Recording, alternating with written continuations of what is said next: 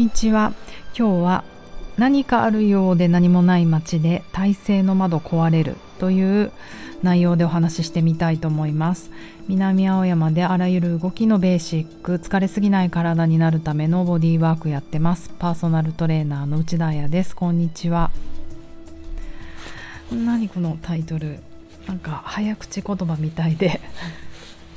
一回撮り直しちゃいました。元気ですか？皆さん。今日は日曜日なんですけれども昨日はね土曜日。えっとですね私のスタジオが AS I AM APARTMENT が南青山港区の南青山表参道の駅から歩いて10分ぐらいのところにあるんですけれども昨日もうありえないほど人が出ていて結構数年ぶりにうわって思いました。どれぐらい人が出ていたかというとえっ、ー、と昨日お茶したんですよ。お茶っていうかまあミーティング。えっ、ー、とうちのスタジオの第2土曜日を借りてくれてるカズマックスというあのカズマくんという筧カズマくんというえーと、セラピストボディーワーカー、まあ、施術をする方がいて彼はね今大阪をベースにしてるんだけれどもあの月に1回東京に来てると、うん、でそれでうちを使う日が第2土曜なんですけど彼がね珍しく時間がちょっと空いたということなので結構久しぶり毎月顔は見てたけどお話なかなかできないねなんて言ってたのでじゃあお茶しましょうってことになってそのカフェをね何軒回ったんだろうっていうぐらい空いてなくてちょっと今数えてみようと思うんですけれどもまずはちょっとちょっとランチぐらいの時間にカズマくんが先に来てくれてたのでもうなんとなく予想はしてたんですね私も。もうあの店に行こうって狙って入れないと嫌だからとりあえずあの入れそうなカフェ入っておいて後から行くって ひどいお願いしといたんですね。そしたらそう先週私があの行った2層に分かれた素敵な飲み物を置いているあの店。もうまた名前忘れちゃったけどあのパリの屋根裏みたいなカフェが開いてたんですよ。だからあのカズマくんが先にとカズマックスが先に取っといてくれたんですね。なのでそこに入れた、うん、でまあそうそうなんだけどその後出されちゃったんです。やっぱり60分ぐらいで90分ぐらいで。もうそれは今日本当に混雑していて人がいっぱい並んでるからっていう理由だからもう仕方ないと思うんですけれどもその後結局私たち6軒ぐらいカフェを巡ってすっかりカフェ難民となりました。やばいです表参道。本当にもうねなんかあのスタジオをそこでやっていて何なんですけどなんかね昨日いっぱい時間費やしたからちょっとイラッときてるんですけど何かあるようで何もない街 すまん。それが青山だと思うんですよ。もちろん洋服屋はありますよ洋服屋。でもそんなに毎日服買ってるわけじゃないしね。洋服屋あるのにスニーカー屋がないっていう一番私が買いたいうん、スニーカー好きなので。スニーカーやないからね。ファッションとは言えないよね。いや本当にうんだからみんな昨日カフェでうろうろしてる子たちってもう何でもいいからって最後なってたと思う。どんなに高かろうどんなに安かろう。せっかくお友達とここに来てなんかやたらと女の子だらけだったけどどっかに席を見つけなきゃみたいなもうおかしなことラーメン屋でも入ってたよねきっとみんな。そうだから何かあるようで何もない街。うん残念。そうだからゆっくり人と話をしたいとか久しぶりに会う友達なんてなんかご飯ガツガツ食べるっていうよりはただゆっくりおしゃべりしたいじゃないですか。そんな人は土日はここじゃないね。うん。平日はあのゆったりしてますよ。平日は私もダラダラしてます。そう。なんか熱く語っちゃった。そうそんな中で1軒目に行ったあの屋根裏部屋のカフェで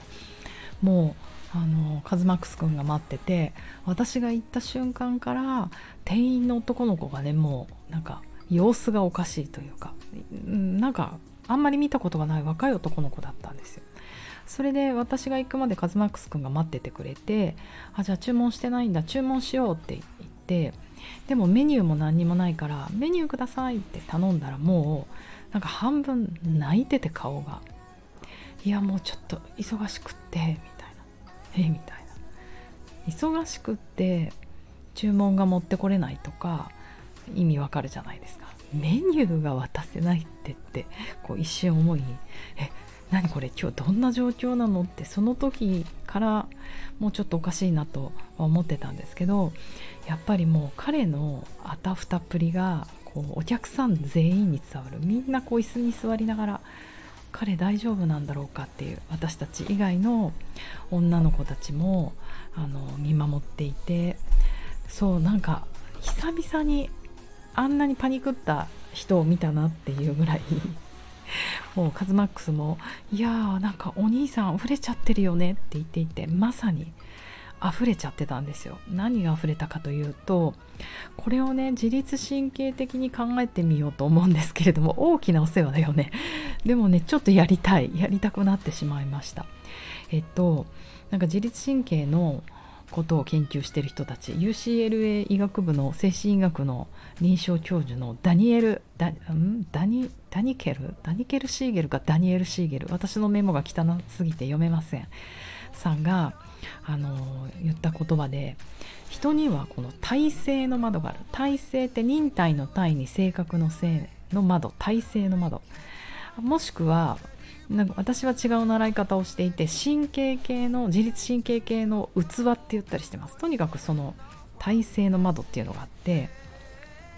何かというと刺激を受けても過度に覚醒せず自然に落ち着きに戻れるような最適な状態のことを言う。これもまだちょっと難しいよね。うん。えー、と何かというともうちょっと簡単な言葉で解説してみると例えばあのすごいストレスを受けると、うん、まあ昨日で言えばお客さんいっぱい来てしまった。パニック外には人が並んでるっていう店員さんならではのすごいストレスを受けたとしてもそれで活性化しますよね。焦る。あ心臓ドキドキする。あいっぱいいろいろ注文来る。メニュー持ってこいって言われる。あれ持ってこいって言われる。名前呼ばれる。お金会計しろって言われる。うん。そうすると神経系が活性化する。交感神経がぐわーって上がってくるんですよ。ただ上がったとしても再び落ち着くことができる、うん。えーと、心理と身体的能力。要は交感神経が爆上がりしてもしばらく経ったらあの落ち着いてこれるっていうこの自己調整の力なんですね。それをこの体勢の窓という、うん、まあいわゆる整うってやつですよね。要はこの体勢の窓のキャパが狭い人ほど活性化しやすい。体勢の窓から落っこっちゃうんですよ。自分がの能力のキャパを超える。10分ぐらいこんなにオーダーをたくさん取られても人に並ばれてもお客さんに何か言われても耐えられるけど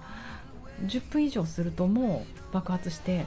どうなるんだろうか。例えば泣き出しちゃう。例えばうーん息が止まっちゃう。例えば交感神経がもうマックスに上がりすぎると今度リラックスのシーンもうこれ以上いったら体壊れちゃうじゃないですか。そうしたら人間が本能的にリラックスするための副交感神経の一つは背側瞑想神経っていうので急ブレーキをかけるんですよ。そうすると今度は逆にあの何て言うの。もっとこう急にブレーキをかけられるから例えば麻痺しちゃうとか無感覚になるとか無関心受け身とか遮断考えたり反応したりできなくなっちゃう。無感情とかね。やばいですよね。なんとなくもう彼はその交感神経活性化の域じゃなくて低覚醒。要はあの体勢の窓から落っこっちゃってあの副交感神経が過剰にかかっちゃった状態なのかなって思ったんですよ。もう血の気が引いて体温なさそうだしあの心拍ももう下がり始めちゃってるんじゃないかなって。そう。なんかこっち側にいる人ってなかなか見ることがないので過活性の人とかね街いるとうろうろ見たりするけれどもあの低覚醒になっちゃってる。体勢の窓から落っこっちゃってる人ってなかなか見ることができないのでもう彼がね無事にだってまだあの時間3時だからねあの店11時ぐらいまで 営業してるから夜を迎えられたらいいなって思った次第でございます。そうだからあのー、人はこの体勢の窓まあ要は神経系の器の大きさが人それぞれなんですよ。健康な人ほど健康な人っていうか要はレジリエンスの力ストレス耐性が強い人ほどこの窓がでかいってことだよね。器がでかいってことです。ただトラウマがあったりとか事故があったりとかなんかいろんな理由であのそれが小さくなっちゃったりする。からこのレジリエンスの力を強くしていかないといけないななんて昨日はそのカフェで感じました。うんうん。あとはそうねまあカズマックス君と何を話したかというとそうねあのー、彼がうちのスタジオを使うようになって1年経ったそうなんですね。なんか忘れてた。本当にそういうことを私走り出すと忘れちゃうのでそんな節目もあってなんか彼がミーティングしましょうって言ってくれたんだと思うんですけど調子どう？なんて聞いたらとても調子がいいみたいでまずあの大阪の彼は自分のあの治療のスペースをちゃんと持っていると。そうそれを何人かの仲間と回しながら、えーと、今東京でしょ？大阪も大阪言ったかな？忘れちゃった。東京福岡名古屋鎌倉は合ってたと思う。あと松本とか大阪とかはちょっと分からなかったけどなんとなく私のイメージですけど、まあ、いろんなところを今年はあの行ってみようと思いますと。うん面白いなって思いましたやっぱり私も似たような仕事してるので分かりますけどなんかこの場所を持つってすごくあの自由自由というか自由に場所使えて、うん、一見自由なようなんだけど逆に不自由というか要はあの固定固定の出費が発生するからスタジオを回し続けないことにはね外にも行けなくなってくると、うん、だからすごくこう迷うべきことなんですよね。私も海外とかいろんなとこ行って勉強していきたいタイプ。もちろん外で働きたいっていう楽しみもねあるタイプなので。なんかそれとの戦いというか10年20年ずっと、うん、でもあのー、やっぱりカズマックスっていくつなんだろうか。20代後半だろうか30歳ぐらいなのだろうか。やっぱり若い人たちってその私の世代なんかよりももっともっとコロナ後だしあの場所を持つってことに対してもっとフレキシブルに考えてるんだなって思って自由でいいなって思いました。なんかそうやっていろんなところに転々とするってちょっとなんかあれを思い出した。スティーブ・ジョブスのもうすごくすごく有名なあのね演説で「 connecting the dots」って彼は言ったじゃないですか。要は connecting the dots 点をちゃんといっぱいいっぱい打ってでそれがいつかその点が打ってあるからこそ線としてつながるよっていう合ってる？そんな話だったかと思うんですけどやっぱり若いうちにもうどれだけ点を打てるかでしかないなって思うんですよね。うん、であのまたこのコネクティングドッツっていうのも演技説から来てるとも言われていて東洋的なね彼は瞑想とかあれジョブス？いっぱいした人だからそうだと思うけど結局世の中の全てはあの因果関係で成立するんですよね。だから、うん、いろんな点を打って今日私レッスンして、うん、明日ポップアップショップやって、うん、次はなんかダンスとかやっちゃってその次は気候とかやっちゃって、うん、その次はうんなんか事務作業とかしてってこの自分が打ってる点があまりにもなんか意味がないことのように思ういろんな能力があればある人ほどそうなんだけどあと人間関係もそうですよね。一人の人とべったり仲良くするんじゃなくていろんな人とコネクトしてみる、うん、でもねそれって結構パワーいることじゃないですか。だから疲れた時とかふとなんかこれ意味になってるのかなとか結構素になる時ってあると思うんですけどフリーランスの人とか。でも世の中の全てはもう絶対因果関係で成立してる。あと事象その起こる事柄がそれぞれ単体で存在するわけではないっていうのがこの因果因果か因果応報の法則縁起説なのでもう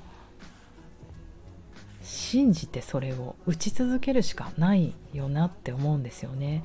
ちょっと自分のことで落として考えてみると今私アイバッグっていう目の上に置く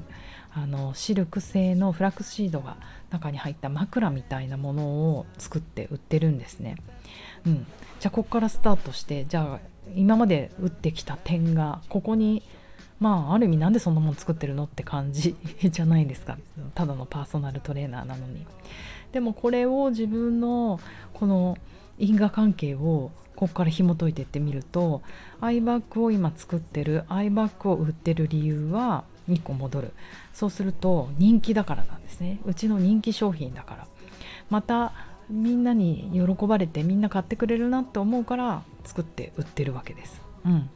でじゃあ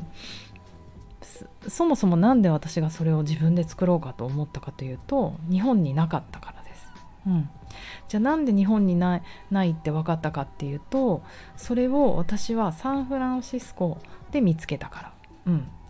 じゃあなんでサンフランシスコなのかっていう話だけど実はサンフランシスコに行った時には実際は会えてなかったのねそのアイバッグに。ここ結構あのすごい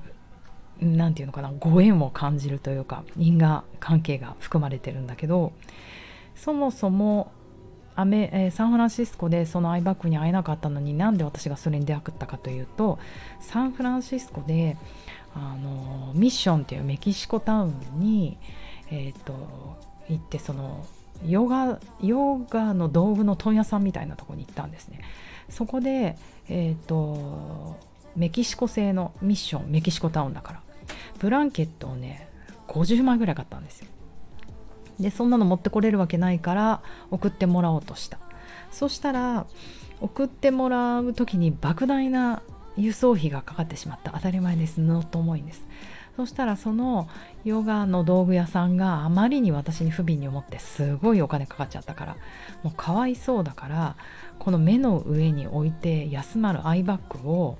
あのおまけであの輸送費って多分その重さ順重さがうん例えば40キロだったら40キロでいくらっていう感じだったと思うんですよ。だからその重さのマックスのところまで送ってあげるって言われてプレゼントだよって言われて送ってくれたんですそれを10個ぐらい。でそれでへえこんなに素敵なものがあるんだっていうのが出会い。ここ結構すごい因果ですよね。うん。でえー、っとじゃあそもそもそのもう一個戻るとなんで私サンフランシスコに行ったかっていうと,、えー、とリラックスするための何かあのボディーワークを探していた。そこで restorative ヨガっていうのがいいんじゃないかなと思ってそれの勉強に行った、まあ、それの certification を取りに行った、うん、じゃあなんで restorative ヨガをやりたくなったんだろうって1個戻ってみると座禅とかメディテーションがその当時私はできなかったんですね。もう ADHD だから。座ってられない。そう。もしくはまあ交感神経のね過覚性が起きまくっちゃってたのかもしれないですよね。できなかったから。うん。できなかったからもっともうちょっと体の感覚にフォーカスできる。もうちょっと体のストレッチとか体に刺激があってリラックスできるものをやろうって思ったってことですね。はい。じゃあなんで私が座禅とかメディテーションをやろうと思ったかっていうと当時死ぬほど疲れてたからって。すごい。なんで疲れてたんだろうと思うとそのなんか年とか思い出してみるとあの311の後だったんですよね。覚えてる？311の後でまだなんか日本もぐったりした時に私サンフランシスコにちょっと行っちゃっていいのかしらっていう気持ちがあったの覚えてます。日本の閉塞感。うん、あと自分のもうなんか家族関係のことも結構いろいろ事件が起こってる時でまあ私にとっては結構ストレスだったであとは私がずっと長くやっていたそのそれまでにやっていたジャイロトニックっていうボディーワークがあるんですけどまあそれものしくそこでまあ何年かやってあ自分がここでやっていけるのかなっていうことだったりとかあとそのジャイロトニックってマシンを使うんですよ大きな。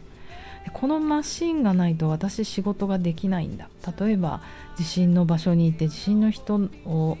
なんか助けるというかあの体をケアしたりとかねあのそういうサポートもできないんだってことがすごいストレスになって結構落ち込んじゃったんですよね。うんまあ全部の要素が重なっていると思います。まあ自分のプライベートストレスもすごかったんだと思います。っていうね、まあちょっとここまでにしとく。そう思うとなんかもう全てのこの点って今8個ぐらいの点を自分が打ってきた点を言ってみたんですけど全部つながってるなと思ってまさにバタフライエフェクトじゃないですか。何でしたっけ？風が吹いたらおケアが儲かるみたいな、うん、世界はなんかこういうことで構成されてるんだな世界を構成するこういう因果ってもうなんか予想がつかないじゃないですか。そんな一番初めの疲れていた私が今こんなアイバッグを売ったりして、まあ、こういう生活してるっていうあの当時若かりし私には全く想像ができなかったんです、うん、いろんな人の出会いといろんな人の事件によって、うん、どうにでもなるな。言い換えるともう未来なんて全然予測できないから未来を不安に思うって全く無駄。だからあの今目の前のことを一生懸命集中してやって点を打っていくといいことあるんじゃないかなってこう久々にねヤングと話をして思いました、はあ、熱く語りました。では皆様良い日曜日をリラックスしてください。